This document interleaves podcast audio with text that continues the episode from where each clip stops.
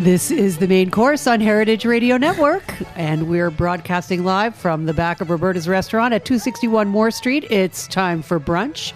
I'm your host, Katy Keiffer, with my excellent partner in crime, Patrick Martin. Thanks for having me, Katy. Patrick. I, I really don't have any fun doing this without you. I got to tell you, last week, You don't have fondue without me? no, no, I would never have fondue without you. Did you just say I'm fond of you? I'm that too. Okay. you are quick today. Must be that coffee you're having. Yeah. Um, so we uh, we have a fantastic show coming up. Um, eventually, we'll have Brad Farmerie. We'll have Judy Newsom from uh, Nancy Na- oh, Newsom. sorry, Nancy Newsom, Nancy Newsom, one of the great ham queen cures. of cre- of cures. I had never talked to her before, and she called me, and I knew of her because she's Colonel Nancy Newsom, one of the great ham Yeah. cures. And she called me literally mid sentence. Like, I'm like, hello, Heritage. And she's like, so these hams just needed to get cured. And you see, my previous guy. And she just is like that, you know? Well, that Oh, they don't make rock. them like that anymore. yeah, no, she's she's going to be awesome. I can't wait to have that on. And Brad Farmerie, of course, was the winner of the Cochon 555 in New York City, so he'll be He going on to three Aspen. great restaurants Double Crown Public, Colonie now, or I, Colonie. has that opened? Mm, they ordered something well, from us. we're gonna we're gonna be talking about Colonie, and we um and uh Colonoscopy? no, we're not going to talk about that ever. Colony, I hope it's pronounced colony, but it's not spelled like colony. Is it has- C O L O N I E? Yeah. Colony. Colony. Oui, c'est comme ça. Alors, uh, um, and then uh, we should remind people that our sponsor today is Whole Foods Market. And I want to um, say that Whole Foods Market reminds you that every bite has a story. So whether it's a tomato, a muffin, or a T-bone steak, your conscious food choices can change the planet. Because at Whole Foods Market, every single purchase you make helps us support things like animal welfare, organic agriculture, equitable trade, and energy offsets.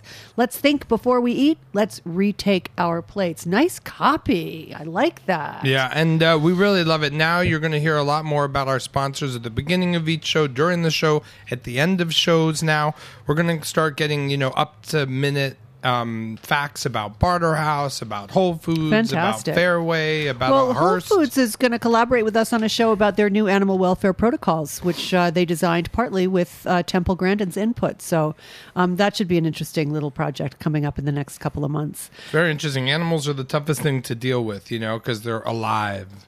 Yeah, They're- and they have feelings. sentient. Yeah, they have They're really, feelings. really sensitive. Yes, absolutely. And anybody who has not felt that, I just don't understand people who don't think animals are basically humans without verbal skills.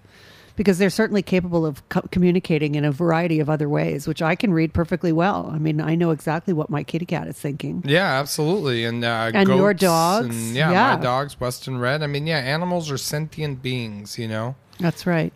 So we're going to take a quick break, and then we'll come right job for these two hands. I'm a working man nowhere to go. One last look at the land. Auctioneer with his gavel in hand, and he said, It's got to go. Worked this piece all my life. Broke my heart, then took my wife. Now got show. I need a job for these two hands. I'm a working man with nowhere to go. Wandered aimless in the city with my dirty work boots and old straw hat in hand. Singing a song by Woody Guthrie. This land is your land, it ain't my land. I'm a working man with nowhere to go.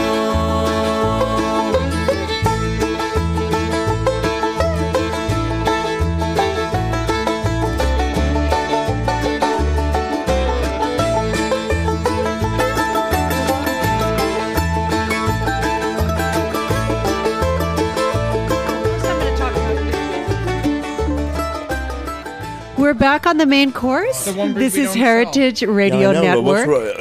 what's? Two of my favorite people are right outside the window here. Georgia, and Sarah. Um, we are back with our guest, Jeffrey Oh, Steingarten. we're back already. Yes, sorry the distinguished author. Um, I'm going to read a little bit about Jeffrey for people who, if it's possible, don't exactly know uh, why he is so well known or why we are so delighted to have him in the studio. Was it true the S is silent? It's Eingarten?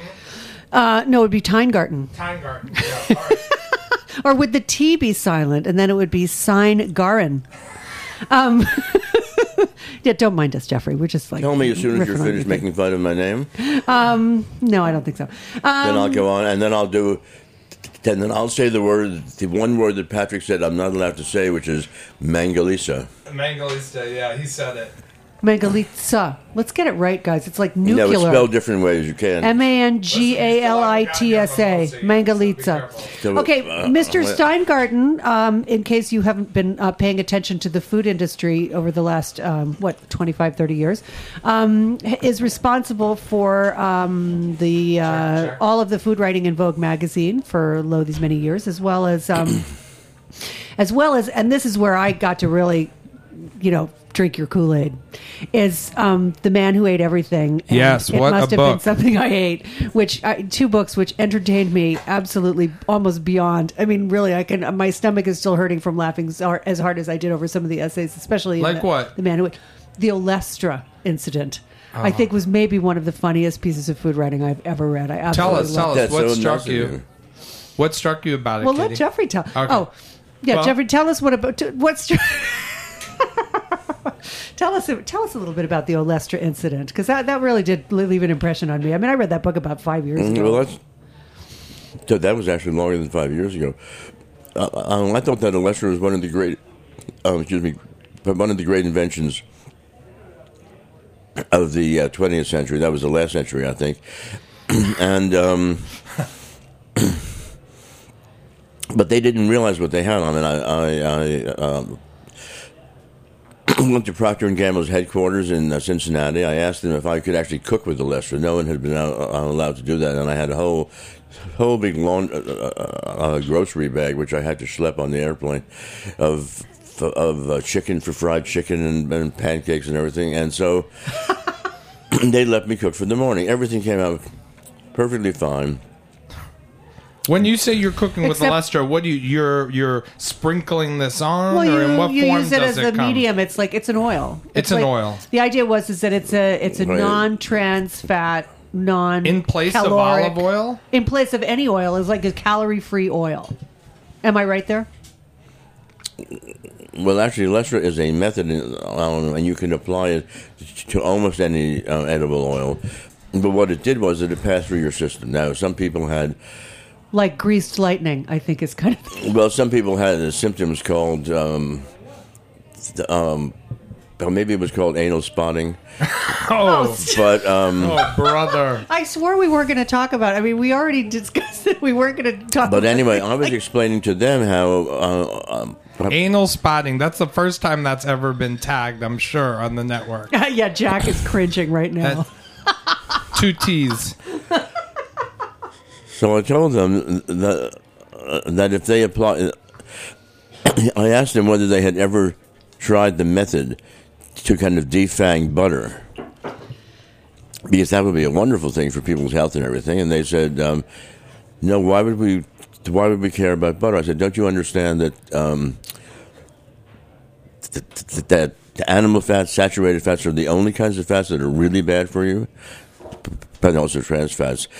They hadn't quite figured that out. I mean, here's this big fucking, this big big company, and um, the science, more money than God, scientists, um, and they didn't agree with me about the the, the uh, saturated fat. So this was really 15 years ago. Anyway, um, I told them they would get a Nobel Prize if if uh, they applied it to butter. And um, because- At least from the culinary world. can you imagine how great it would be if if uh, butter just passed through our system? We would be able to swim in it. We'd be able to bathe in it. It. Gobs and gobs of it. We would solidify it to and be able to inhale butter. Yeah, inhale and butter. um, Well, the thing that's interesting to me is that it didn't occur to them that animal fats are generally tend to be the tastiest fats. I mean, olive oil aside, but really, you know, goose fat, duck fat, Oh, goose fat. I pork cooked two fat, geese this chicken week. fat. Oh, really? yeah, it's all all over the floors and everything because the garbage bag leaked. Where did you get them? Um, Good Shepherd Turkey Ranch. It was a, a poultry company we work with out in Kansas. They raise about 400 geese a year. So these are African brown geese. And there actually wasn't that much meat on it, but God, if that was a tradition in America, the goose, it would be everybody's favorite meal of the year. Turkey is a solid one, but you know, it's also, my, but I mean, the goose. It- So you the cannot flavor was screw it sensational? It's all dark meat. Yeah. The fat is much more a part of every bite because it's Yeah. still a lean-ish. Did you use a um, but with these African brown geese? Did you use an African recipe? No, I tried. I tried, but uh, is Tabasco African? Because I just They put do a like little. a lot of African cultures do use an enormous amount of hot spices. Now let me ask you this: Have um, has any American person, food writer, talking about African? It's always amazes me, like African art. There'll be like an exhibit at MoMA, African art. I'm like, isn't that an accumulation of many countries, each with their own different Many art tribes. style, many tribes? Like, um, has anyone really broken down the various cuisines of Senegal, Kenya, Morocco, Egypt, uh, Congo? Like, uh, it just seems Mm, I think you're totally misinformed. Africa is one thing. There's no variety within Africa. So- yes, people have broken it down. But I don't to- read about that so much. You Well- know, I'll But read I mean, about, um, well, maybe you don't read about it because the things you read don't talk about it. But one person you have to pay a lot of attention to is Jessica Harris, who has who has written very good books. Um, the early ones, or the the popular ones, t- till the last one she published, were about uh, the African American, mainly the uh, slave influence on American food.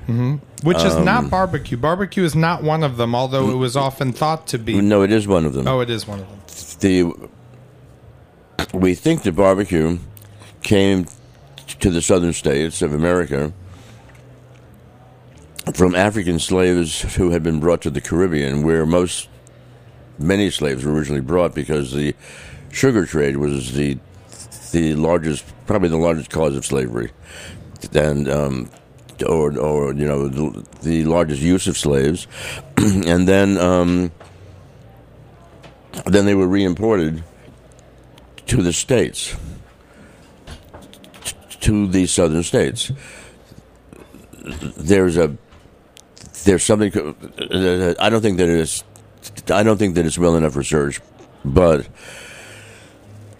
there was a, a Caribbean word for either Arawak or or, or Taino, a barbacoa, or maybe that's a Spanish translation, and that was um, cooking, uh, cooking over a pit slowly.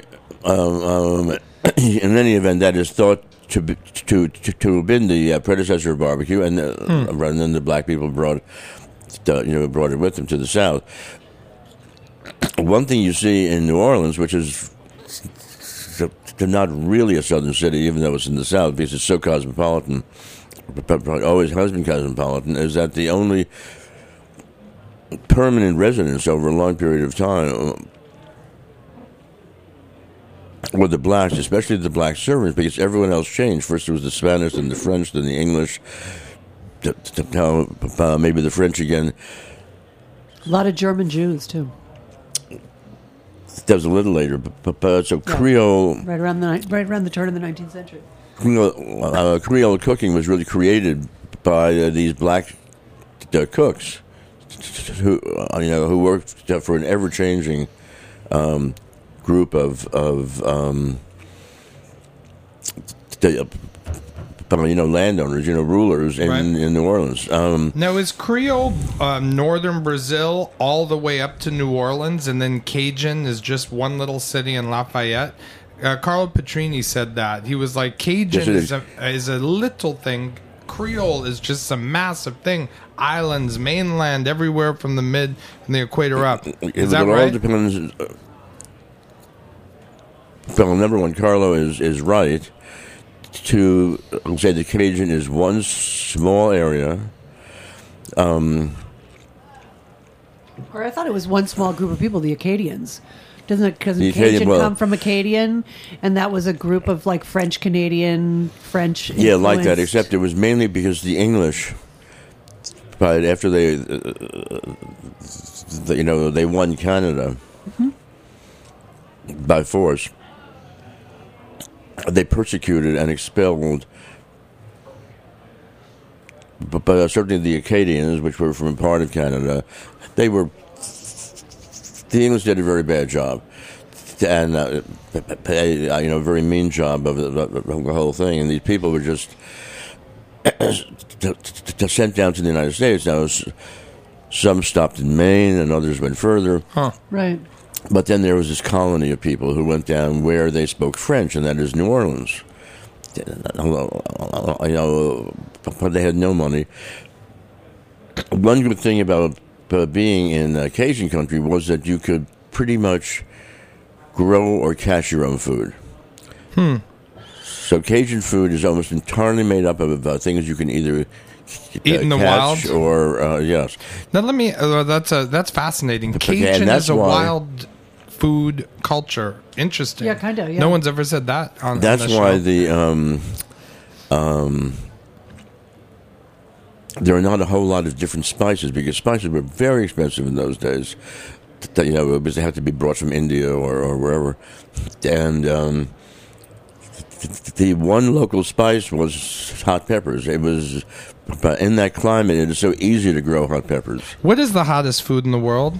The hottest spice, hottest food in the world. Then we'll come back to this. I've always wanted to ask that to someone who would know the answer. Yeah, I wish I could answer some of that.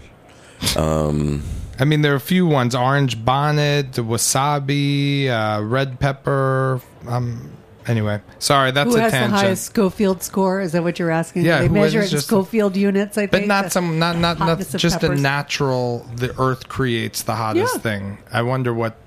What takes the well, I would like to know what that. the adaptation of that was. I mean, like There why is it one that has, it. uh, by, for a long time, it was the habanero. Uh, you know, you call it the Scotch bonnet. The same thing, um, but there's one that's hotter really that I've never had. But one interesting thing that um, Where what what is it? What is hotter? I just said I don't know. What it is. Oh, it you is. don't know what it is, but there is another one. Does, does, do you want to embarrass me more? Sorry, sorry, sorry. you- Go ahead, ask me. I didn't hear. Hey, Jeff, what's it called? Jeff. Hey, Jeff, don't you know that?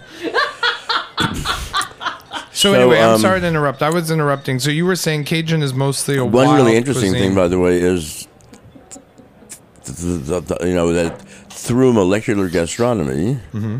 uh, uh, uh, uh, um, as the people uh, still insist on calling it, Not Wylie. He doesn't like that word. Nor No. Dave Arnold. None of them actually like it, except None of the for people that- Hervé This, who I guess is the one. none who of the people who book. do it, except for Hervé and Yeah. um,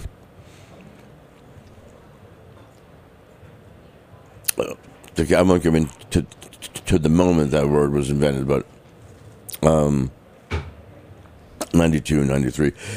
Uh, um, the um, uh, using the rotary evaporator. Uh, uh, Wylie doesn't have one, but Dave Arnold, his brother-in-law, does. You can distill from the Scotch bonnet and from every other kind of hot pepper the non-hot parts of it. Oh, really?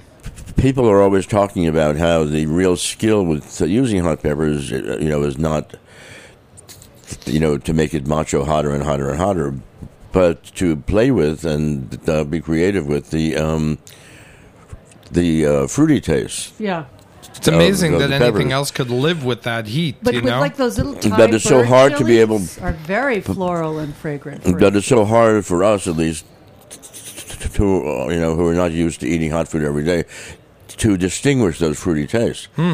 So it would be. Um, I know that Dave Arnold has um, extracted the. Um, he does a show on this network, by the way, called Cooking Issues, which airs Tuesdays at noon. It's the best show on the network Call-in in terms show. of listenership. It is a call-in show. Call in or write in. Yep. and um, but he's not the only one who has um, you know tried to ex- to extract the uh, fruity aromas and taste from hot peppers. I'd like to um, see it done with all with t- t- ten of them, fifteen of them, and I was going to kind of sponsor or, or help sponsor that you know that, that project for an article in Vogue. The sweet side of harsh or spice or something like that. I mean, or just peppers. peppers. It doesn't have to be more global than that. Um, maybe that'll come in the future. Other people have done that. uh, You know, I mean, have picked one pepper. I can't remember who it was who told me that he did that did jalapeno. Um, uh, don't you find it interesting that in India they really have only one pepper? Hmm. Which one? But hot spicy. But, but, but when I asked Madhur Jaffrey, he said the, the red pepper. He's That's like, it. it's the They red just call it the pepper. red pepper. The red pepper. What are you talking about? So that Jeffrey? sounds like it could be many different types of pepper. It may or may not be. It- It's uh, you know it's the same conundrum of. of um, don't you think it's amazing that the, the uh, French grow at, the- you know at least eighteen different kinds of potatoes, Yeah. and they're very specific about which ones you use where. the Italians, who live only a few feet away, and on the map only a few inches away, uh, have only two potatoes, north and south. Huh. Really? But, uh, and they eat a lot of potatoes. They do. How do you explain that? That is weird.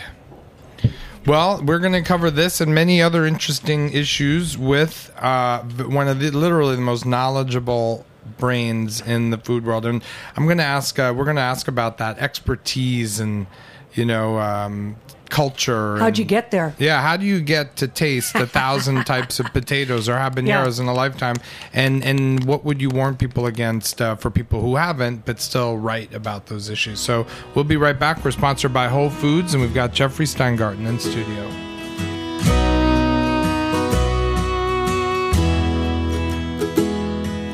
He wakes up early in the morning, puts on his only blue suit. He hasn't quite mastered tying his tie on the way his sweet Sarah used to. It's been years since he's talked to the good Lord. He's not sure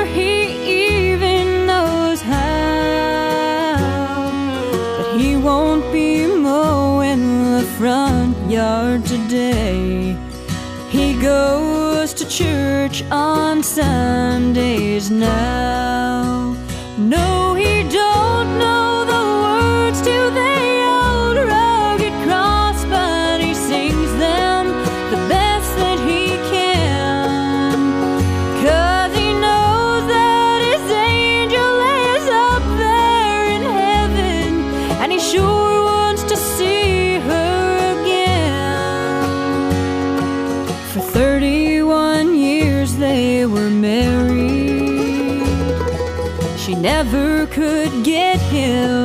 him to go. Now he's up bright and early, there by 9:30, and sits on the very front row. And he bows his head with the members, and he shouts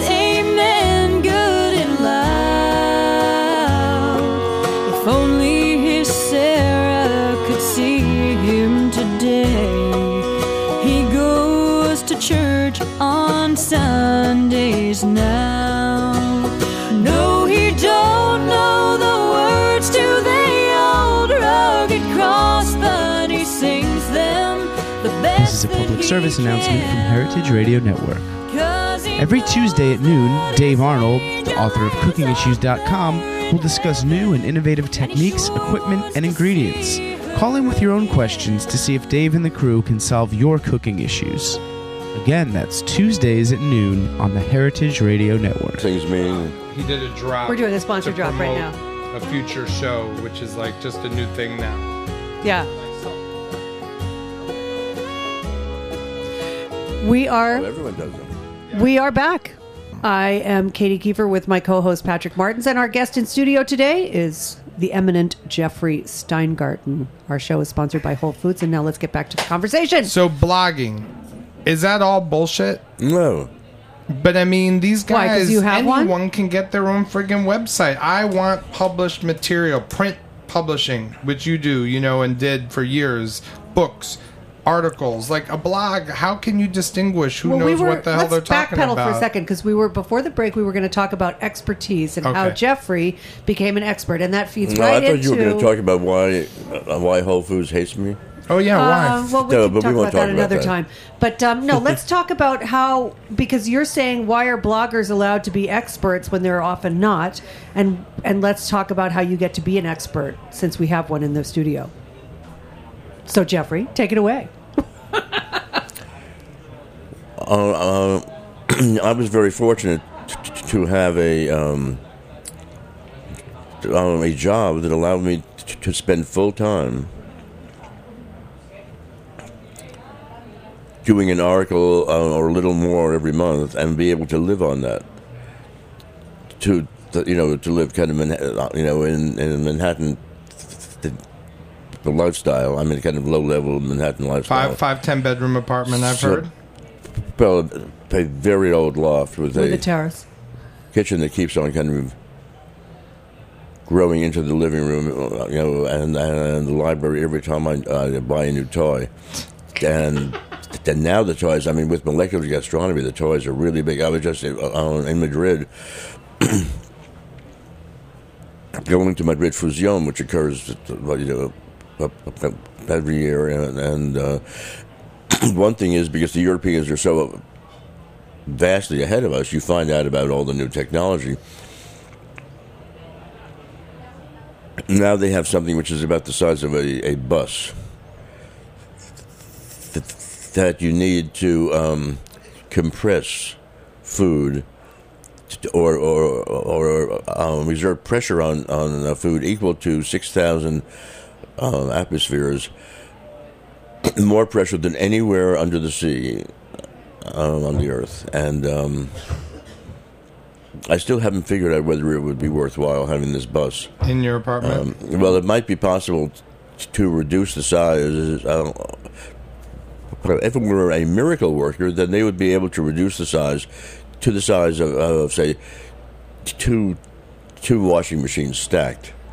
now, what is the benefit of Well, doing yeah, this? That's my question. Is like, why do I want to compress my food unless I want it in pellet form? Or unless I have in to which travel. case, where is gastronomy there? I've only seen um, videos of of the operation of the machine. uh, it doesn't actually compress it. It doesn't make the food into a tiny pellet. Um, by exerting that amount of force, uh, you kill all viruses and bacteria without the, the uh, or without cooking it? uh, And without uh, irradiating it. yes, without the ill effects Oh. of pasteurization. So it's that- one step past sous vide. It's like it's raw. It's a raw food movement. No, I mean in a Well, way. yes, but then you might cook No, it it's after like that. I mean, you don't it's, have. it's it's pa- it's cleaning or pasteurizing the food. So, what would you use this on, for instance? Meat. But not pasteurized. Remember, pasteurization is uh, named after Pasteur. yeah, you have to boil. It's bringing They things up boil into it a high up. temperature. And there's no doubt that uh, if you taste raw milk, especially sheep's milk, I remember you're at, at the Union Square Green Market, which is two blocks from my house, and therefore where I shop. with your dog, golden retriever. Sky, is he still with you? No, I'm afraid he died. I would imagine that was yeah. Sky figured large in the in a But book that was I published know. about ten died years about a ago, month and a so- half ago, and Oh, I'm Aw, so sorry. What a tragedy! I'm not in a way that made me happy with how he died, but we won't go into that. No,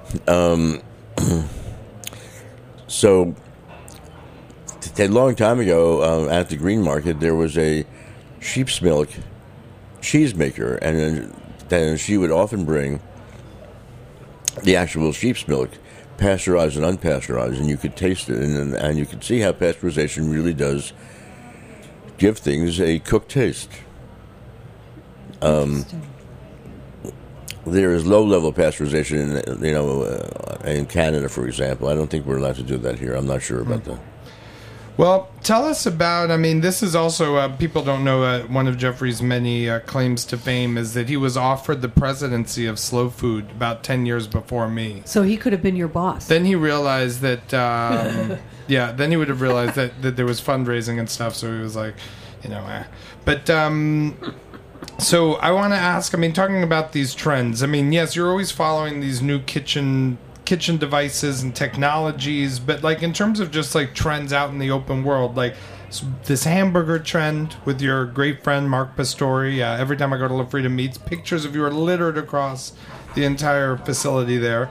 And um, burgers, butchering, meats, like Whole animal. whole animal utilization, like because when you started, it doesn't seem like there was so much attention given to these things, and now all of a sudden there is, and I think you might have been a part of that. So, how do you see that whole culture movement unpacking itself? Well, um, well, the, uh, there are many ways of, of approaching that. Uh, one way, which is um, which I can say is is is my own, uh, you know, sanctimonious take on it all, uh, is that uh, human beings do do not need meat in order to thrive not just survive, but to to thrive and and and uh, be robustly healthy. So the reason we eat meat is for our own pleasure. Therefore, we're taking life for our own pleasure. But somehow we, um, that includes me, have been able to justify that. And um, but if you agree with me so far, then you certainly have to agree that there's no excuse for eating any food, for killing any animals in order to eat things that don't give you pleasure. Okay, and if you have like a a they got a, kind of but what's the word that I'm looking for? Maybe uh, the, the shit like the shit hamburger, Yeah, or or even you know hamburger that the meat kind of sprinkled on the pizza, or um, if it doesn't really have a gastronomic bang There's just for no buck, excuse for why? that. Yeah, no excuse for that. I would agree with you there. And there's also no excuse uh, for waste. What about animal suffering and stuff? Does that play into it? If the animal suffers, I mean, does So there's no possible excuse for that. Eh, None. Yeah, you know. Can you think of any That's why excuse for Heritage that? Foods exists. Is because of that. right? No, there is no excuse. Uh, where I will disagree with you, Jeffrey, is that I do believe that people evolved out of being sort of essentially um, proto apes because they were able to cook and eat meat. Because they didn't, I mean, they weren't cultivating any crops. So what else would we? What else explains our evolution? Once we discovered fire and started cooking meat, and were able to bring enough protein into the system to to grow the brain bigger than a chimpanzee, we were able to digest it better. You must have read Richard Wrangham's book, Yes, of course. But Catching Fire. Yes. I thought that made a But great equally argument. important as I have um, one of my first articles, I mean, one of my early articles, and it's in my first book, The, the Man Who Ate Everything, which was a New York Times bestseller. Thank you, Jeffrey. Thank you. That's NY Times. Well, neither neither of you has said that enough. We didn't Um, say enough about your awards. So no, you haven't. But Uh, I- but anyway, so I wrote an article which was called uh, "Salad: The Silent Killer," oh yes, I love and that. um, the idea, which is now fairly widely accepted, although at the time it should have been, um, and I shouldn't have gotten so much hate mail. The, uh, most vegetables in their raw state have uh, chemical defenses against people eating them, but, and especially people eating the, the people or animals eating the seeds. they get very, very bitter and um, sometimes even poisonous. So there was an earlier theory, and I think that is uh, you know as valid as this, but as this meat business, that um, before the invention of cooking, it was impossible t- t- to to get very many nutrients at all from vegetables, probably- or from fruit. So, um, And grains were not cultivated, so that wasn't a big part of the diet. Which and they have to be cooked anyway, right? so- though uh, they certainly do have to be cooked. But, but uh, oh, excuse me. Let's see.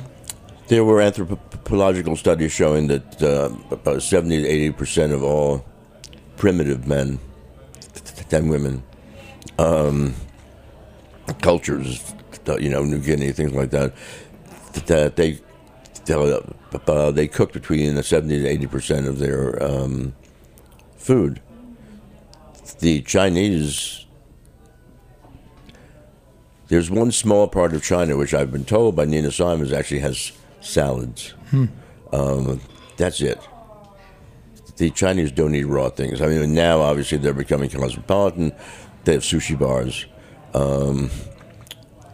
They But, you know, they have lettuce. Um, but, uh, but just uh, think about the Chinese food you had, let's say, at a you know traditional Chinese restaurant, and as of say 15 years ago, there was nothing raw. No, except for beef. Also, sprouts. it's argued by some people that uh, there's one massive Chinese communal kitchen deep under the city, and Well, that's how the food those gets there so yeah. fast. There really is no great. I mean, correct me if I'm wrong, and I know you know better, but I have yet to find a really, truly great Chinese restaurant that has gone that step beyond sort of the communal kitchen style of Chinese. Well, Grand Sichuan on 55th and 2nd. It's Really? Sichuan with the Z, which Yeah. is supposedly uh, a sign that it's good. And it's a guy who used to write Eric Asimov all these really nice letters each week. And finally, Eric was like, God, just to stop the use of paper, I'm going to go and visit this place. And it turned out really to be one of the best. Very spicy. Well, Sichuan cooking, I think, Chengdu. is traditionally. Chengdu but what do you think, Jeffrey? Chengdu chicken. What's your have you have you found have you stumbled upon or, or been solicited by the the great Chinese restaurant in New York? Um, I've had several meals at that Second Avenue and and 55th Street or 54th Street, 55th, 56th, I think. but it it's um. I'm not exactly sure where Asimov uh, fits into the uh, discovery of that restaurant. Um, if you can give me any uh, dates, then I'll be able to, to kind of figure it out whether. Uh, You know, real old school, like 2002 or something. No, I mean, I'm sure you were much before, but no, I'm not. The, I ate there with uh, Fuchsia Dunlop. Fuchsia Dunlop is, I think, the greatest expert in the English language. uh, She's British on Szechuan food. She. Um,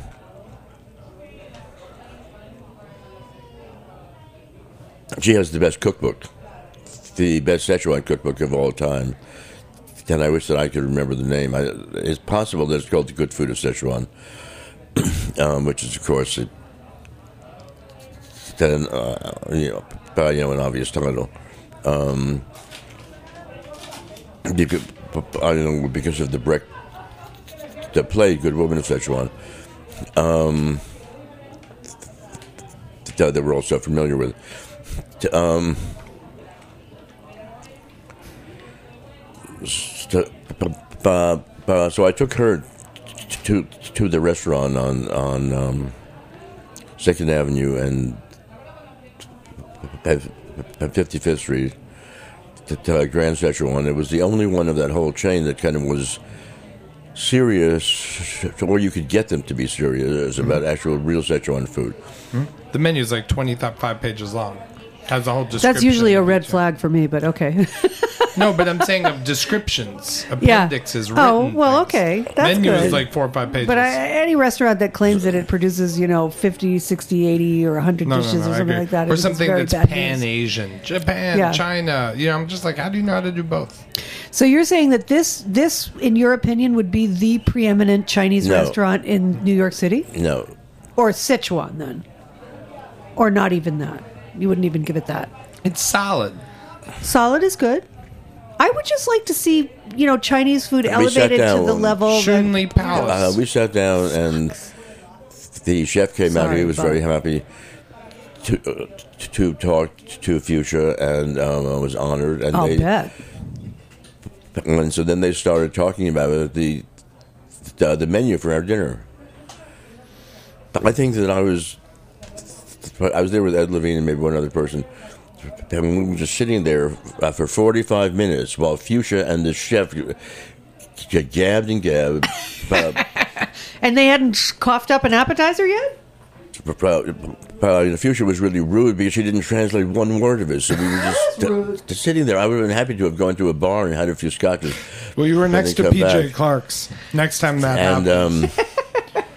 um, well, let's go. however, there's a place in London called Bar Shu, which uh, you know, but you know, in Soho, Soho, London, which. And I would say 50% of the occasions you go there has real Szechuan food that reminds me of the, you know, it's a taste you can't forget once you have it in, you know, for a couple of weeks in uh, Chengdu, capital of Sichuan. And um, I want to go back there as soon as I can to Chengdu. Now, the uh, travel money is not quite as um, liberally distributed in the magazine business to these days as it was. Uh, you know, it was pretty easy for me to go anywhere. Um, no, I have to have a good reason. Now you have to have a good reason. Well, you just came back from Madrid. Actually, we're going to have a, a five minute call in with Nancy Newsom in uh, to talk about uh, ham culture. Um, you know differences between here and there, but tell us about some of the things you caught in Madrid and some of the things that you know struck you, besides ham. Well, ham was certainly one of them, and then all this. Um, you know, many of the uh, of the kind of advanced, uh, innovative procedures of whatever you want to call it, science food, tech food, um, that Nathan Myhrvold calls it, you know, modernist cuisine. Uh, um, one thing Harold McGee calls it is, is you know, experimental cuisine or experimental cooking. Is this like Ferran Adrià stuff? I mean, what you were calling molecular gastronomy earlier? Yes, most of those techniques, many of those techniques, came from the food industry. Yes, absolutely. Tom Colicchio told me that. He was like, I spent my whole life trying to get away from industrial food. Why would I want to use those toys in my kitchen now? I thought that was an interesting, this was like, you know, five, six years ago when it was just starting to get hot. And I thought, you know, that's an interesting thought because the circulator and the whole vacuum cooking and all that stuff There's is all industrial. preservatives just used in very small amounts. My sense of, I mean, just to be reductive and, and really annoying about this is that it's boys with toys. It's like these are gadgets. You've just succeeded in being annoying. this will be the first Girls of have many no times. appreciation for the We don't. Girls do not do gadgets. the warmth and importance that Of that the circulator. no I know of a relationship that only men, mainly men, can appreciate between man and machine.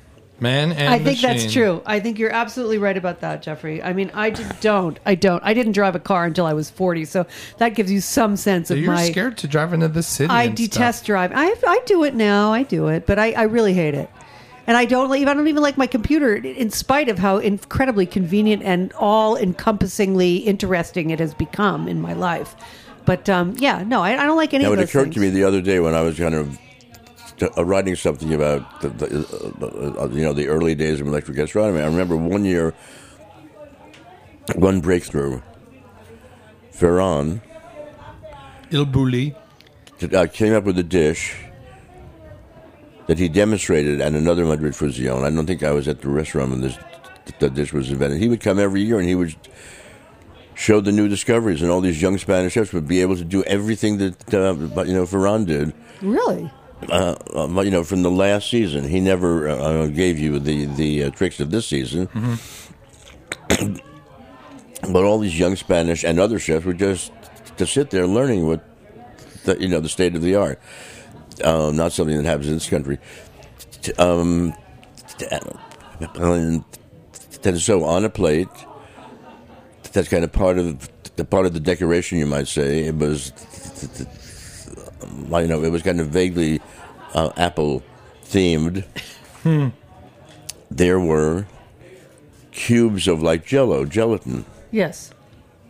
d- you know, dark green gelatin that, that you know that were, uh, you know, tart apple flavored, Okay.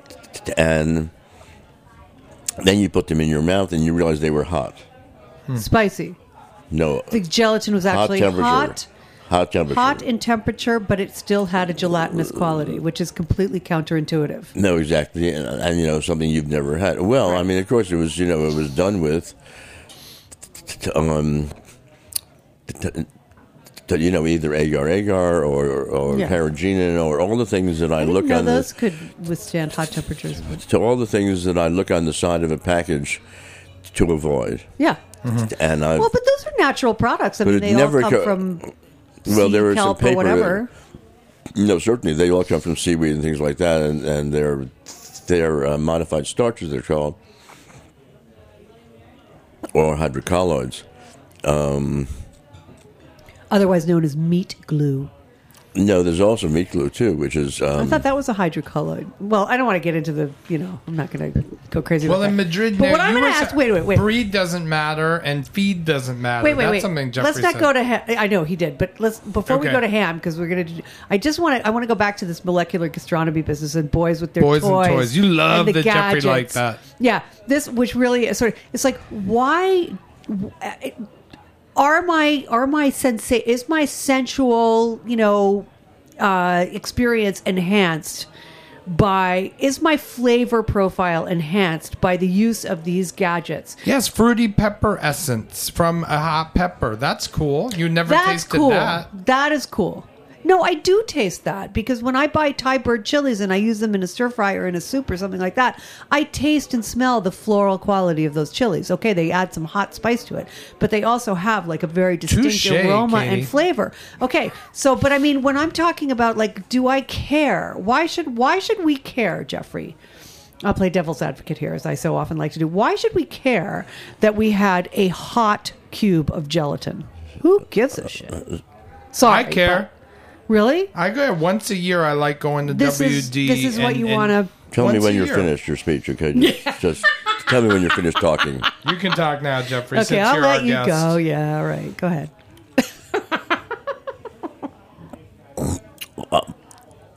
A lot of things that that Ferran Adria does or did were for fun. He would walk around, kind of looking at people, but, but in the restaurant, being surprised. I mean, he hated people who just sat there, uh, you know, serious the whole meal through.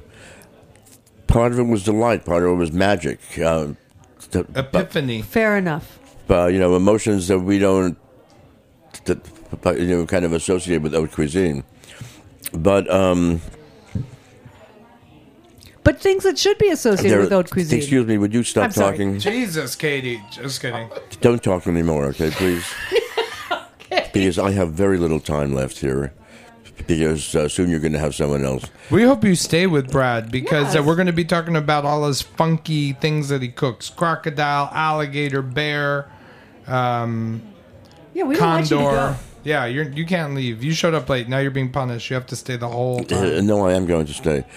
Uh, but, but, but okay, now there are uh, uh, there are two basic uses of, of what we sometimes call molecular gastronomy. Uh, you know, and for that matter, there are two basic uses of any innovation in in, in uh, cuisine, and there's a real premium put on on innovation these days, and you know, on, on, on new things. This is big, listeners. Two things about innovation. What are they, Jeffrey?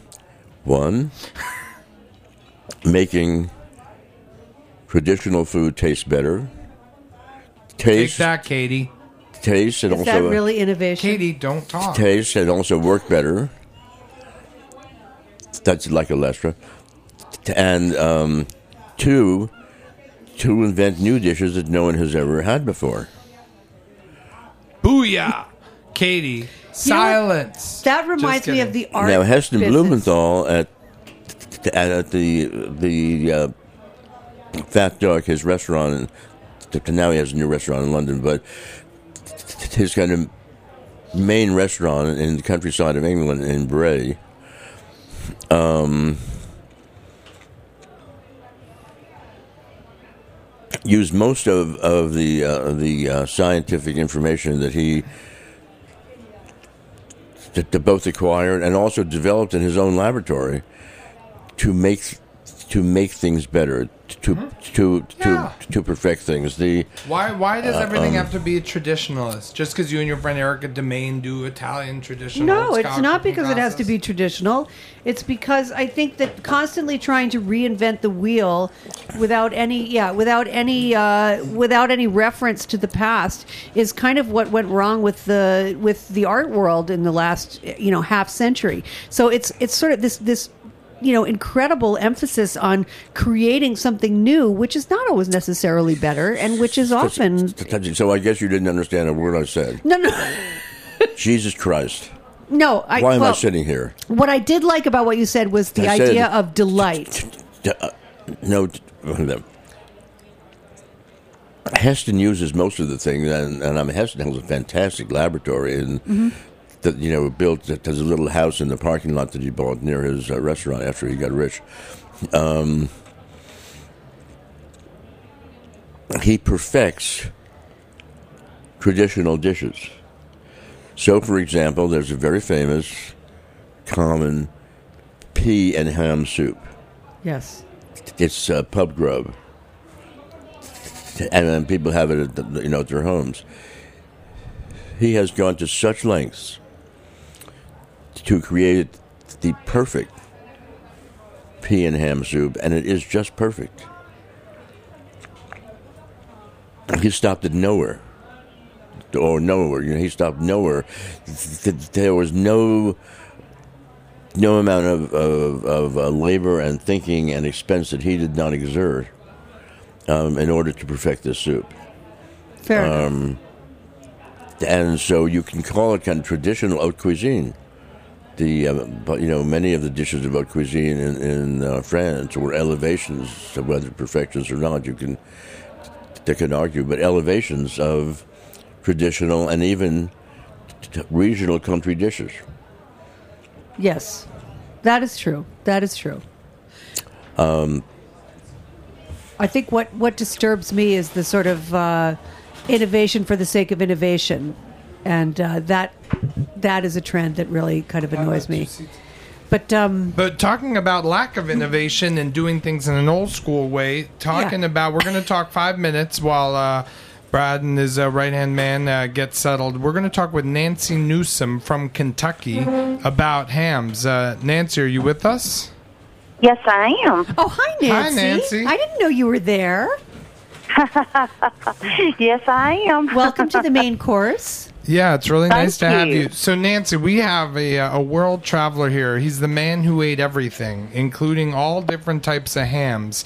And uh, we wanted to ask you one of the questions, uh, as, as between Jeffrey Steingarten and you, is do you, as a colonel for curing hams down in Kentucky, see there being a difference between, you know, the Spanish and, and the Italian style or the French style and the kind of American tradition, besides the fact that Americans smoke it? Is there really, uh, what are the differences between the two ham curing cultures? Well, I would say that it, among most uh, ham curing um, processes in the United States, they do not age their hams as long. Um, there are some hams in northern Italy and northern Spain that are smoked, uh, from what I understand. Um, so my hams are smoked also. But I would say that I was thinking about this this morning, and and I would say that the answer to that is in the aging process, and then also in the holding on to uh, as as best that uh, Europeans can. They are more traditional in their views on their hams. Uh, they're more traditional on their curing practices and holding on to those curing practices. Whereby in America, it appears that for the most part in your commercial ham industry, it is that they they are not all about holding on to an a family, uh, you know, age old process as much because you know if they were, then there wouldn't be quite as much um, there would be more aging that went along with it and that kind of thing, which I, I can I can honestly say in, in touting my own product that that we are more traditional in that respect. Tell us a little bit, just briefly, for our listeners, because you're going to be coming on again to keep us in the loop with ham curing and what's going on in Kentucky and such. But tell us a brief history of uh, Colonel Newsom's and, and how long you guys have been around and such. Oh, okay. Well, as far as the curing experience, we came to America from England in 1642. And the Indians were already curing venison with what they called magic white sand. So we began learning, evidently, from the Indians because we moved to North Carolina with that process and then moved to Kentucky with it in 1963 when USDA made my father, you know, build a, a new building. He double checked the process by an old will that he was uh, a process he was already using. Uh, the the as far as our retail experience, we've been in business for 93 years. Uh, we've been curing hams commercially uh, since probably 1950 because back in the day before that, everyone cured their own hams. There was no market for it. There was not the logistics that go along with shipping product and everything at like you know at that time uh, so we've been in business 93 years. I've run the business for about 30 years, and uh, but my family's been curing hams uh, since the beginning. You know, for, since uh, since they came to America in 1642. Uh, which is really funny because their their name was spelled N E W S H A M when they came from England. Newsham. News ham. Uh huh. Uh huh. so I mean, you know, uh, history history makes you know we make people make history, but more importantly, history makes people who they are. Can Absolutely. I ask what? yeah. Nancy, Yeah, this is Jeffrey that's my Steingart. feeling. Hi, this is Jeff. What was it that the Indians were doing to cure They were curing venison. Yes, and b- b- but you had a word for it. White. Magic white sand. Magic white Yes. sand. I want some of that. Would that. that be salt? That What was is that? actually sea salt, I feel. And see, that's another thing that is done more so in in your European countries, to my knowledge, is that they use sea salt. The salt that I use is not sea salt. And so when I tasted the Spanish hams when when I was over there, the, the difference in mine and theirs, the biggest difference I could mm-hmm. tell was that mine had a little more saltiness to them Could I? uh, for their age. Uh-huh. Uh-huh. As Could I- opposed to the Spanish. could I propose the idea that all salt is sea salt? All salt is sea Well, salt. well, I don't believe that it is. Now uh, that I'm just now beginning did, to investigate. how did it get? How did it get to the mountains of Kentucky? uh, the salt. Yeah, by the By the oceans. The ocean's receding. yeah, presumably Kentucky was under the sea for thousands of years. Now, uh, if only your family had been curing for the past thousand years, Nancy, you could, you could uh, through a wills and all that, a definitive answer. Now, also, you So, uh, make Nancy, you make very, very uh, famous American Southern hams. Have I you mean, tried it, Jeffrey? Yes, Oh, of course. thank you. And what do you think? Where do you try it? At Ssäm Bar, or I mean, where for your own writings? I mean, like how? What have you? What's your connection to? I bought whole hams in the past. I was going to say you you probably had a whole taste but test also at your Dave house. Arnold. Dave Arnold had a, a ham exposition at, at the New York Hotel and Motel show once, and um, one was Bent, the, the Benton, one was uh, Newsom, and then um, David Chang has a Yes, has an American Pig. ham uh, course. section on can- his menu, which is we, we how actually tried that a couple of weeks ago. It's how we first learned about Sam Edwards, about Al Benton, and about Nancy, and we're really beyond honored that Nancy buys uh, some uh, for the first end of spring, right? Spring sweats or something, or before spring. Uh, how are those hams working out for you, Nancy?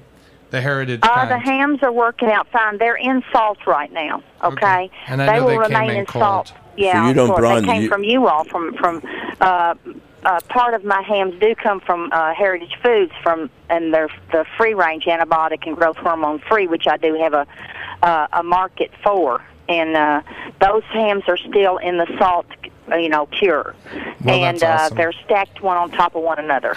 well, And listen, yeah. and they're packed in salt, Nancy, or you use a brining solution.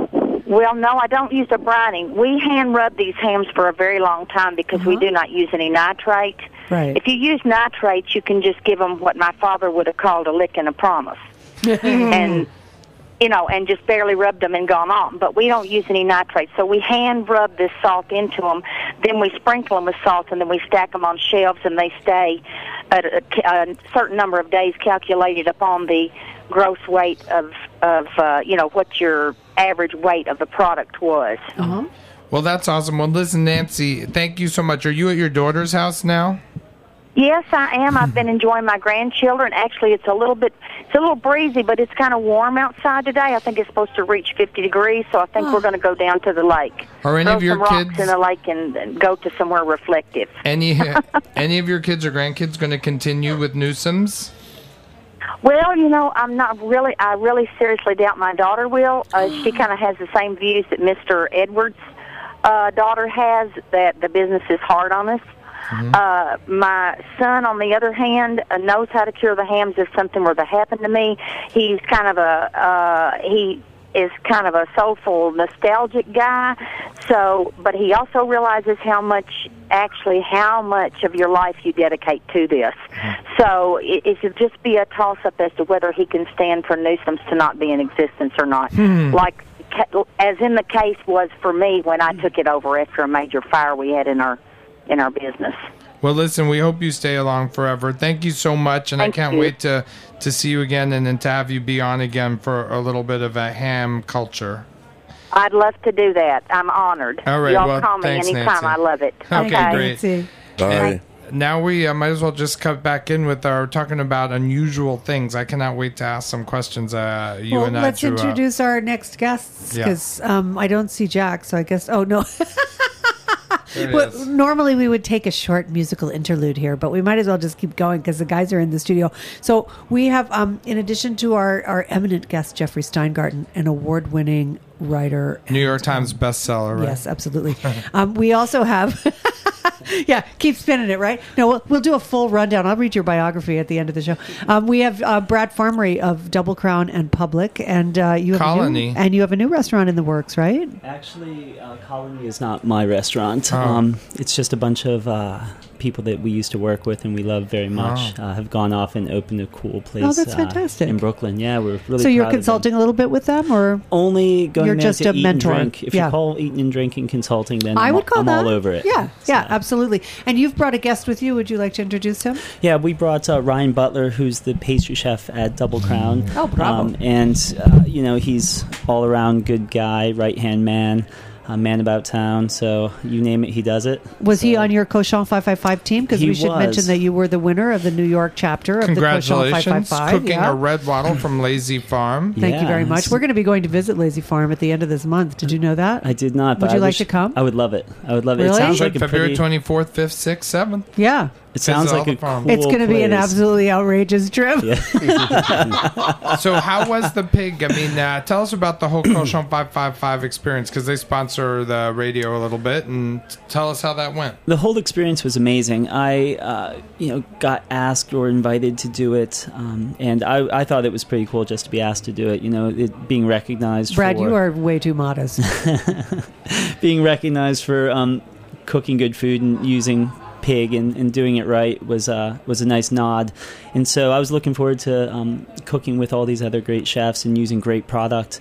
And yeah, we had you know I think we had an amazing team. We had. Um, I say it was kind of probably the most unusual team. We had a, a Kiwi and Aussie, a pastry chef, and an architect. Fantastic. Uh, and so that I guess that builds good oh, food. your brother worked with you? Yeah. Oh, that's yeah. awesome. No, he didn't work with me. He worked against me. Um, he Oh. usually usually gets in the way. Doesn't know much about cooking, but um, he is the master of vibes. So um, He is. Yeah, he kept- he is kept our, uh, spirits up. Yeah, yeah. So now, you did some really funky things, and I want to lead into after this uh, other funky things that you do. Just cooking with like exotic foods that a lot of other chefs don't really venture into. But tell us what you did with the pig. I mean, if you give us like a brief rundown of how you used every single part of it. well, I, you know, I think the How large it was.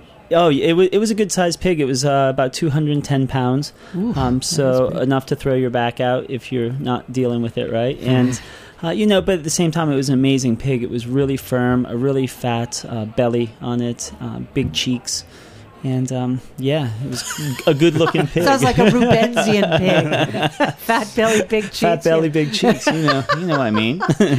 Well, what did you do with the cheeks, for instance? Because there's not that much of to go around. So how do you spread that across a lot of tasting? Well, that was that was the hard thing. You know, there's a lot of the primary cuts in such a small amount of what I think are the more interesting bits, and so trying to figure out how you were going to stretch those interesting bits into, uh, you know, 400 tasting portions is is tough. So, you know, with the with the, the cheeks, for instance, we brined and boiled the whole head, and we did, uh, for lack of a better term, a head cheese, but a, um, a pig head terrine. Um, you know, with a bit of five spice and some other goodness in there. Uh, with the pig liver, we made uh, pig liver creme caramels, uh, which is sort of a, a dish we. I think it started as a joke and it's turned into um, turned into one of our best dishes. I think. Um, and you know, we, we did a few different blood uh, dishes, and Why the fascination with blood? I mean, I'm interested. I mean, more than any other chef, you're the one that's most uh, pounding the drum for the regulation of blood, you know, legalization of it, because there is a lot of cultural history to that food, but it's prohibited here. So why? What is it about blood, and how do you get it, and, and what are you trying to do to get more of it? I, yeah, I th- I'm I'm fascinated with it. I I spent about eight years in, in London, and you know, black pudding is is very common there, and so is boudin noir, more the French style or the morcilla, um, and you know, even over there, I think it's a little bit misunderstood and, and has a very old fashioned. Um, kind of reputation, and maybe that's something that uh, that is not uh, the new wave of food. But at the same time, I think with with any ingredient, if you look at at it and and try to figure out how best to use it and how to turn people on to something that I think naturally turns people away from the plate, uh, I think that's the challenge. I kind of like facing hurdles like that and kind of looking at the, the chemical makeup of it, the, um, the the protein structure, and and figuring out how can I turn this into something that's not just good but memorable, and isn't just okay, but uh, is something that people come back for. Do you prefer the white blood cells or the red blood cells? I take it all together. Yeah, we um Boudin noir. I mean, it's a, it is one of the you know the great French uh, sausages. Yeah, I, I think that it, it can be magical, and I think very eye opening as well. Um, and I think that if you look at uh, a product that, generally speaking, um, gets wasted, and you're talking from anywhere between three and seven percent of an animal's live weight is being poured right down the drain, and not only being poured right down the drain, but there's environmental factors that go with this. So then people buy chemicals to neutralize the blood that's going down the drain instead of providing this as a protein source. Very interesting. Well, I mean, uh, fascinating stuff. So, tell us on this kind of thing about bringing new tastes and and new cuts, I guess, or you know, saving parts of animals. I see here grilled kangaroo on a coriander falafel with lemon tahini sauce and green pepper relish. Awesome. And Katy was telling me about a lot of exotic game that you have brought to almost the New York restaurant scene because of time in Australia or New Zealand. So tell us about that and how the hell do you get those foods? Yeah, I think I think when we were first opening public, we had um, you know we wanted to make a really interesting menu where uh, it, that was very unlike anything that had happened in New York. I'd never lived or, or worked in New York, so I didn't even have a very good view of, of what did happen here and what was happening down the street, even. But um, you know, I figured that there's a lot of people that cook chicken. There's a lot of people that cook steak. Um, and it's not that I don't like those ingredients, but I did want to open people's eyes to new and interesting um, things like venison and wild boar and, and kangaroo. I think in the beginning, a lot of people thought it was shock value, and they thought that I was trying to make a big splash in a big city. And I think that eventually ended up that. Um, that they came to understand that this is where you can come and, and find something interesting and find something different. So it, it sort of evolved over the years, and um, and I think that we have a great crowd that come every day for exactly that. I think at least once a week we have a table walk out once they see the menu, and I'm fine with that because uh, there's a lot of people that are waiting in line to to have that Kobe beef tongue or have that kangaroo. Um, well, You Katy, uh, if you need a mic, share that mic with Brad because you're the other half of the interview and you have like 20 questions. So you should definitely. I definitely always have 20 questions for Brad. those, yeah. But Brad, you've you've I mean, I'm looking at your menus here because I just just because Patrick is not, uh, you know, I don't think is as familiar with your cuisine as I am. But I mean, let's talk for just a second about Double Crown, which is, uh, you know, again spans you know half the globe, goes to in, a, in quite a different direction than Public. And what was it that um, that really, you know, a lot of the dishes, even on Public's menu, you've in you. I know you spent time in Goa, and so you had a. I remember you had a fantastic Goan veg, vegetable curry on the menu at Public for a long time. I see that's gone now, but but you seem to have like migrated those dishes over into the Double Crown menu. And so what you know, like those, I think that's a whole new trend that's starting that people are really starting to embrace is is creating some sort of uh, connection between. Um, you know American ingredients and and more exotic South Asian spices. So let, us talk for a second about that because I Did you call it? I call that a new trend. no, I maybe not a new trend, but certainly a more visible trend. That's- Would you say that 30 years old would be new, or Oh, Jeffrey! Spicy. sound! take the take the mic back. no, no, I know. I've already annoyed Jeffrey enough. I, I, I, he's already told me to be quiet more than once on this radio show, so that I can he can expound. So um, I'm going to let Jeffrey talk about the genesis of that trend since he seems so familiar with it, and then you can talk about your role in, in moving into it. Hit me, Jeffrey. No. Keep your hands where I can see them. the importance is how well is it done. There have been lots of attempts to kind of um, merge Indian spices and cooking methods with the local ingredients. It's a very common thing. Um, but how often has it been done well? I mean, I'm, I'm, I'm very interested to, to, to taste what Brad is doing.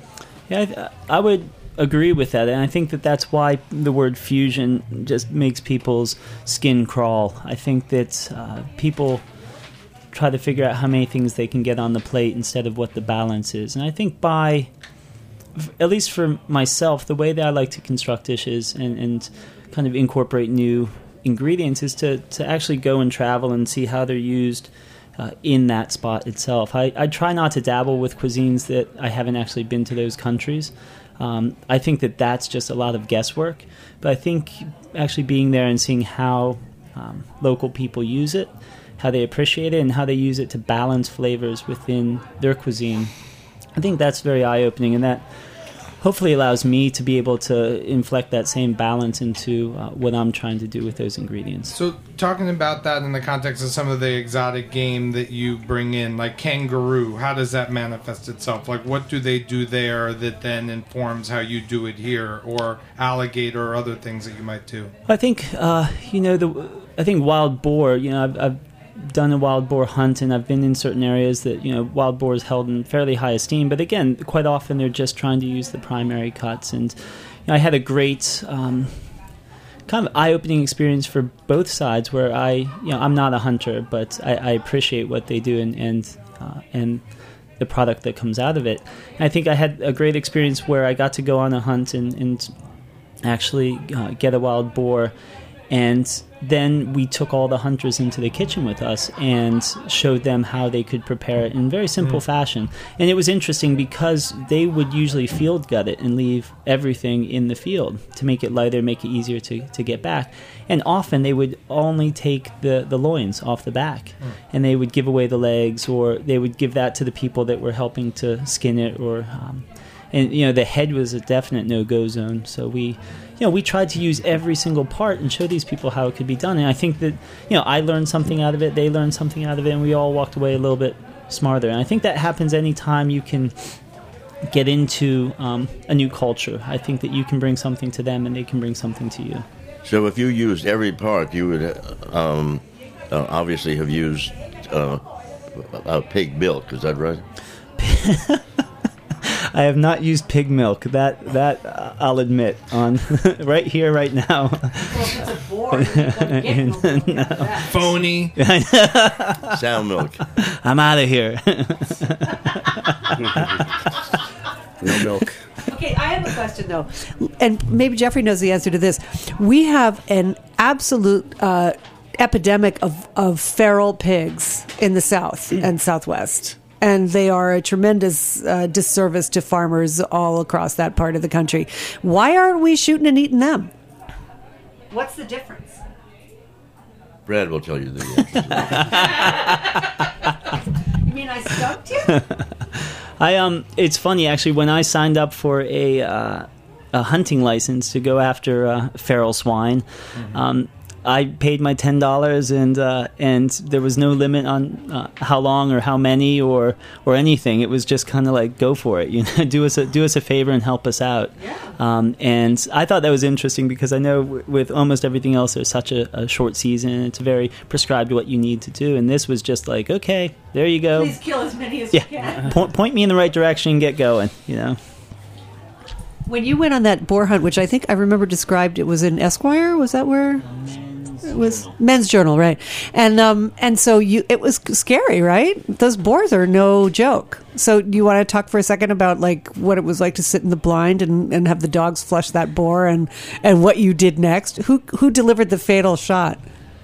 yeah, I think that you know the whole setup was a bit ridiculous. You know, I'm, I'm as I said, I'm not a hunter, and um, and a lot of it was being organized sort of without my knowledge, and so um, you know, I, I called uh, Uncle Bubsy. Who was the man on the scene who was organizing the whole hunt? And I said, you know, I'm like, you know, haven't been down there. I haven't done this before. Do people get hurt doing this? And he's like, oh yeah, all the time. it's not really what you want to hear when you're sitting there in your New York office uh, trying to trying to fig- in in your chef whites trying to figure out how this is all going to roll I have out. to be back Monday at 9 a.m. Yeah, exactly. I'm like, I- I've got a child. Come on. Yeah.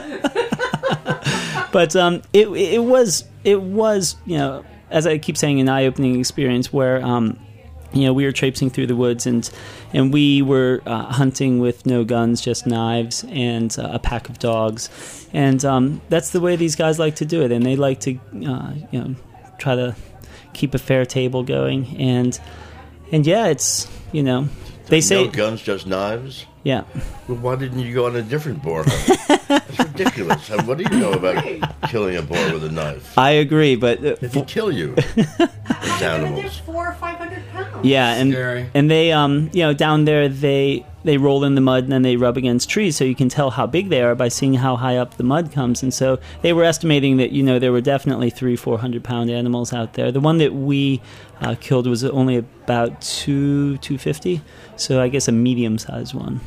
So let me ask just a, a, a technical question. Then we want to get in a little bit to the pastry and how, how you can make uh, savories, you know, like a pig, uh, you know, help win a competition.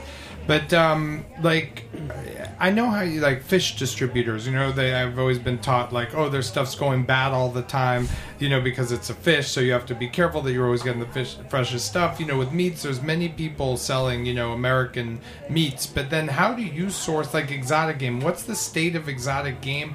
Who are its distributors? Does it come fresh? How do you trust the source if it's so far? You know, all those types of questions because it's a whole different market in game. I would imagine. It is, and I think that uh, it's almost the same as any relationship you build with the purveyor. Uh, you know, you get to trust the person that you're buying from, and I think that we only buy from people that we trust, but also people that we like. And I think that we try to build a relationship with with people who want to see a great product come to us and want to see us do something really interesting with it because at the end of the day that's the best advertising for what they're doing is Right. if we can make something amazing and put it on the plate then they have a whole lot more people that they can sell to um, all of our wild game comes in um, uh, fresh with the exception of kangaroo comes in frozen And um, where do they come? Like via ship, or is it, is there a main guy? I mean, what? How many people use exotic game like that? Would we be surprised? Like, oh my god, a lot of people use it, or really very few people using that? Um, I think things like venison. Uh, you know, it's it's funny because a lot of people still follow the uh, the traditional venison cycle, where the, the, they put it on their menu for fall, uh, maybe into early winter when. And it's such a lean meat, and it takes so well to, to grilling. I think it's a wonderful summer dish. Um, but you know, it's it's hard it, unless you're known for that. Sometimes it can be a hard sell in the middle of summer to do a, a grilled venison dish. But we keep it on our menu all year long, and I actually we just in end of year report that we sold about seven thousand uh, portions of venison last year. Does that make you the number one venison restaurant on the East Coast? Maybe. It, well, we we use New Zealand venison. It makes us the number one New Zealand venison restaurant in America. So yeah, Awesome. by by a long shot.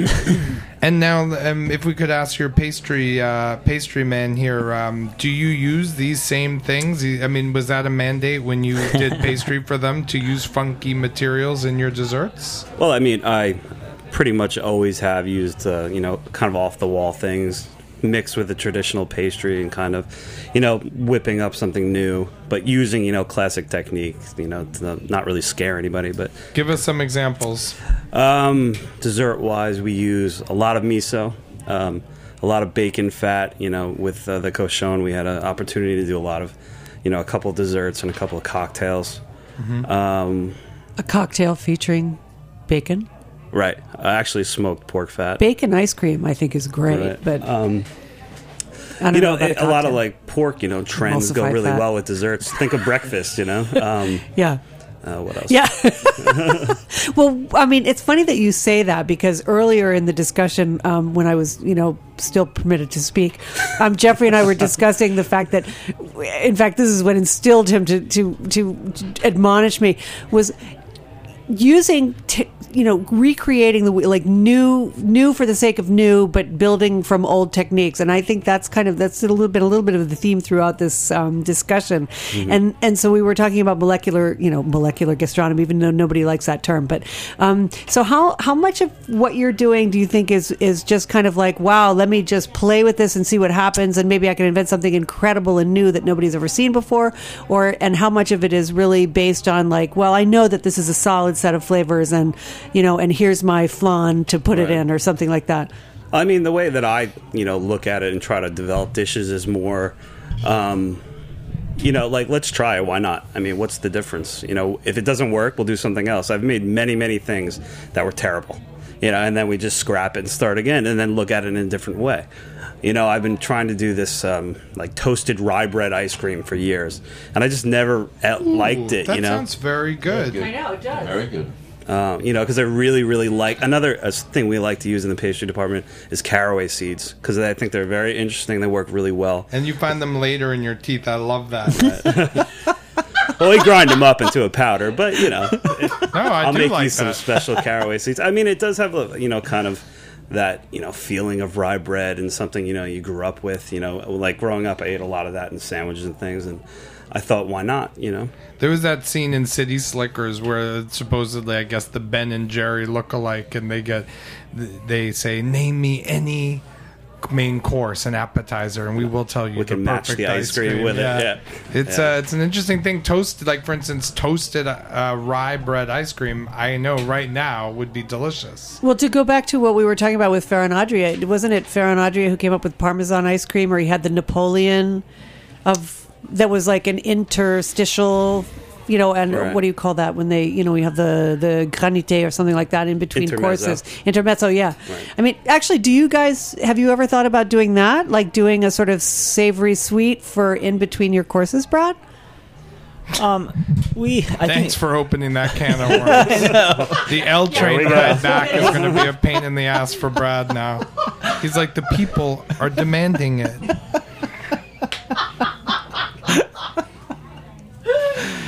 yeah. uh, yes. Yes. a scale of one to ten. Yes. Uh, next question. No, but um, well, you, you- I'm sorry, Jeffrey. Can You I ask something about your pig? Hit me. How did you cook the pig? Um, for cochon or the wild boar? That was the cochon. I'm sorry. But for cochon, we um, you know, we looked at doing probably too many dishes. We did about uh, I think ten different dishes to try to make sure that we could use all of it. We uh, smoked the pork bones and made a, uh, a laksa, a um, Southeast Asian soup. Uh, we took the. I, I wanted to make lardo out of the uh, fat, but I didn't know if if it was a lardo crowd, so uh, we smoked the fat, and that's when we did the fat washed um, uh, cocktail. Uh, sort of what Eben Freeman started doing uh, four or five years ago. We, you know, and, and Eben was nice enough to come and visit us and talk about how he came up with that dish or that cocktail, and and told us, you know, gave us a few hints. So again, we were. Where did where were you able to find a, a non Lardo crowd? Uh, well, yeah. I, well, I, I, New Jersey. that's a good question. um, I think, it, well, to be honest, I think, I think maybe more than anything, I thought it was it was something that someone else would do. Um, I thought that everyone's going to have a lot of back fat, and what are they going to do with it? So, um, so yeah, we wanted to go a slightly different direction. We did the the pig liver creme caramels. We made um, pig blood popsicles, um, which uh, went over a treat. Uh, we did black pudding uh, pie. So we basically did a lot of grinding of the heart. The What did you do with the loins and stuff? You know what, man? you threw yeah, those out. That, that, that's the funny thing. We were like, "What are we going to do Yeah. with those?" How do you make that interesting? But um, but you know, we, we that actually That's most the worst part of the pig, anyway. yeah, I, I, well, I think so too. We um, Most expensive, but yeah, useless. Yeah, we. It's funny, and people would probably have a heart attack, but we ground a lot of it up um, and put it in with our black pudding. Um, so, yeah, so we kind of stretched uh, the blood that we had and the back fat that we had with uh, the the premium bits. It's interesting. Like if you actually think about it, based off what you just said, Jeffrey, it's really the cheap, uh, the quote unquote.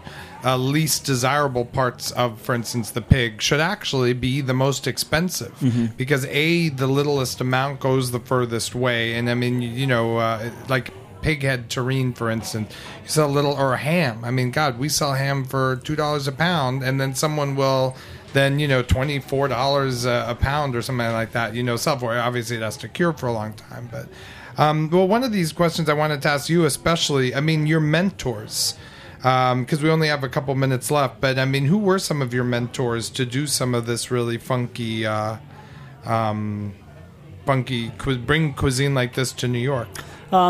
A- again, um, all of my real cooking has been done in the UK in London. Uh, one of my big mentors was a chef named Peter Gordon. He was a New Zealand chef, but um, he was well known for kind of bringing spices from all of his travels into his cooking. But he was also a big fan of uh, trying to make um, the secondary cuts the center of the plate and the real hero. Um, you know, he was actually Fergus Henderson's uh, head chef at the French House when Wow. uh, Fergus first started um, serving food, Peter was the man behind the stoves. And so, um, you know, I think the combination of both their ideas um, turned into something really amazing, you know, with what Fergus is doing now. Um, you know, I worked at um, a lot of restaurants and Michelin star restaurants, and I thought it was really interesting how they could get uh, people to not just eat head and kidneys and and uh, pig blood, but get them to pay a lot of money for it. Um, so I think that in England, I think that rationing and a lot of the World War II stuff, like you know, victory gardens and rationing and um, making the most out of a small amount, is still kind of playing its way out onto the plates. Uh, even after all these years, and not just in cafes and uh, restaurants, but Michelin star restaurants. Carlo Petrini always said famine is the driving force of all gastronomy. You know, it all comes from a place of uh, rationing or, you know, um, just famine in general. Yeah. Which you and Jeffrey were alive during Yes, we were. a lot of that. That's right, famine weren't we, times. Jeff? Um, one thing I wanted to say though about That's a ridiculous nickname. well, most gastronomy uh, in the past has come from the royal courts. Yeah, absolutely. I mean, certainly what L'Escoffier and uh, and all of the great French. I mean, Oh, uh, that's interesting. I mean, yeah. Well, because who could afford to pay somebody to cook and get all those fantastic ingredients and spices were very expensive, as we've discussed earlier. So that does make sense. But I think Could that I ask Brad yeah, um, one thing about the pig? The um, one time when I was in Thailand, I was in Chiang Mai, which is in the north, and someone who someone who had read The Man Who Ate Everything wanted to show me that I would be squeamish if he, but you know, you know, if he fed me certain things. So we went to a Chinese restaurant, which I had a specialty of of uh, chicken brains. Uh, I was looking one? forward to that. I didn't know they had brains, and in, Yeah. and in any event, they're very sm- small. Very so if you take them out, you probably get these these kind of little yellow nuggets. They must be I'd say half a teaspoon, yeah. but they were out of season. so, They were- uh, so instead we had um, pig's brains in a kind of gratin. Um, and naturally, I was a little reluctant, you know, to take the first bite. It was so delicious that um, for some reason I did not find out how they made it.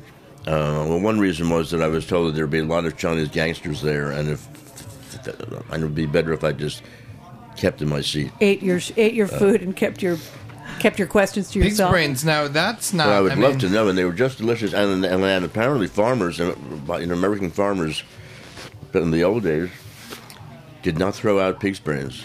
Did you have you come across it at all? Uh, Uh, I've, the only way I've ever had pig's brains uh, was mixed with scrambled eggs, and um, I even had it once with uh, some shaved truffle over. So it's it's taking you know, one of the most humble ingredients and and bringing it really right up there. And That sounds great. and I agree, it's a very subtle texture. It's a very subtle flavor, and I think something like eggs uh, are a great way to sort of stretch it out into a meaningful dish. And then you throw truffles on it, and it's extremely meaningful. My, in the South, or I don't know, maybe it was ubiquitous in the United States, but my grandfather used to, before they put a ban on on uh, cattle on beef offal, or at least on beef brain, my we, he would frequently serve up calves brains and, and scrambled eggs. I, I've never heard of pig brain before, but calves brain I think was very common. And my grandfather was from New Orleans, as was my dad, and it was a real favorite for them, along with eel for some reason was another big Ooh, breakfast dish for them. Yeah. Yeah, but I mean, to go back for just a second, and then I know we have to wrap up pretty soon. But um, you know, Jack is like, uh huh, yeah. like I got my next Enough, show. you freaking blabbermouths. Um, but they have someone better coming on after us? well, no, there's well, our next actually, show yes, cutting the curd. it's Anne Saxelby. Cutting the curd. Of It's Saxelby about. uh, I wanted her to call it curds way, but instead she called it cutting the curd. She curd. called it cutting the curd, and she, and she did the right thing, Patrick. Really, She did the right thing. Yeah, because not everybody's going to get the inflection exactly right, like you do. You need but the to, hand motion. That's Yeah, yeah, you do. But to go, for one second to go back to that idea of what is gastronomy and like where you know Jeffrey, you're saying that it, it, it really came out of aristocratic family homes and He's and royal about the courts. funky new stuff. I guess But- uh, Carla was talking but the about like potatoes or something. But the thing is, is that what Brad said was interesting to me because because yes, all of a sudden things like beef cheeks or or pork cheeks, pork nuggets. I mean, all these bits that were traditionally associated with cucina povera Mm-hmm. have now become the haute cuisine, and that I think is sort of the High, low, the- interesting, Yeah. yeah. that I think is what is an interesting development. I mean, Maybe that was done by the French uh, uh, during the Nouvelle Cuisine period. I remember eating at um, one of the first uh, three star meals I ever had. Um, I'm sorry, I'm about to sneeze. So, Okay, let's say them. We can know La Grenouille, uh, Le Bernardin. La Grenouille, La Caravelle. talk about no La Pyramide. You went to La Pyramide, Maison La Pyramide. well, this was actually Alain Chapel, and Oh. he had uh, the, the, the two uh, two of the rustic dishes he had brought back and and um, you know brought to his fabulous refined restaurant were um, the deep fried calves ears and um, uh, poulet en vessie, which is now uh, popular again. That is um, the chicken, the, the, you know, steamed in a pig's bladder. Ooh, yeah, everyone wants bladder. Mario Batali was always like first question and last. I want pig bladder. I want pig bladder. I want pig bladder, and we could never, you know. we But that was do 1978, I think, and he was he was one of the greatest chefs who ever lived. and in those days, uh, three star the French restaurants meant something. It doesn't anymore. Can of worms. That's another program. Yeah. How much time do you Going have? the wrong way. That's not a wrap up question, is it, Patrick? Yeah. No, but I mean, Is this a cliffhanger? Do we continue this Well, next week? we actually do want uh, both you guys back for sure. I mean, Jeffrey, we could have. There were maybe five, but basically, I like about Jeffrey, you can literally say a word. Two pages of questions for you Two that we didn't even. I'm sorry, Cover. Katy. Am I was I being a bad co-host today? No, no, no. I was a bad co-host. I had to be reprimanded by our guest. Jeffrey. You know that's bad. So um, I guess we should wrap it up, though, right, Jackie? Is Jackie giving me the thumbs up? He is. Um, so I don't think that was a thumb. that was not his middle finger. I swear to God, he did not flip me the bird. But um, but I do want to thank um, Brad and um, Ryan for coming in from um, Public Double Crown. You're at Public. I'm at Double Crown. You're at Double Crown, and um, I urge people to check out both of Always these an restaurants. Australian in the kitchen. there. Absolutely fantastic. Someone from uh, England. Every time I call the kitchen, I'm like, "Hello." um, two great restaurants, and of course, uh, the eminent and fantastic, amazing, and incomparable, irreplaceable Jeffrey Jeffrey Steingarten. Steingarten, you need. I mean, I know we are way past. You know, you're way above us. But would you Way. consider doing a show? You should have your own show, and you come in once a month, and they give you a. But free only if I get to heckle him. You should really come and do your own So I love being heckled, but Josh Ozersky was, uh, you know, I know he's your friend. He used to have a show on here, and he's gone. We need a, a real, true force. We need to graduate now to a great mind and do a uh, and why do doesn't your Josh show. have a show anymore? Um, we He's have to too cancel busy. him. we had to cancel him. Yeah, it was, he wasn't working out. No, I don't know. I think he was too busy. He's too but busy. Um, we do, would like you to come and do a show. No, we can talk about that. Okay, good. Um, Well, we so want to thank our sponsor for today, which was Whole Foods Market. Um, as always, they've done a great job. we have Temple Grandin yeah, but she's on. coming in a on in couple March, weeks. March 27th. So March stay tuned for end of that. We have many great shows between now and then. Um, and we'll be back next week. Thanks, uh, Jack. For another great show. We have Deborah Krasner, Good Meat, next week, um, and a few other fantastic gra- guests. Yeah. So um, do stay tuned for that. And thank you, Jack, for all your uh, engineering and, and production. And thank you again to our guests for joining us, including Nancy Newsom on the phone today. So see you next week, folks. Bye. Thanks for listening to this program on the Heritage Radio Network. You can find all of our archived programs on heritageradionetwork.com, as well as a schedule of upcoming live shows.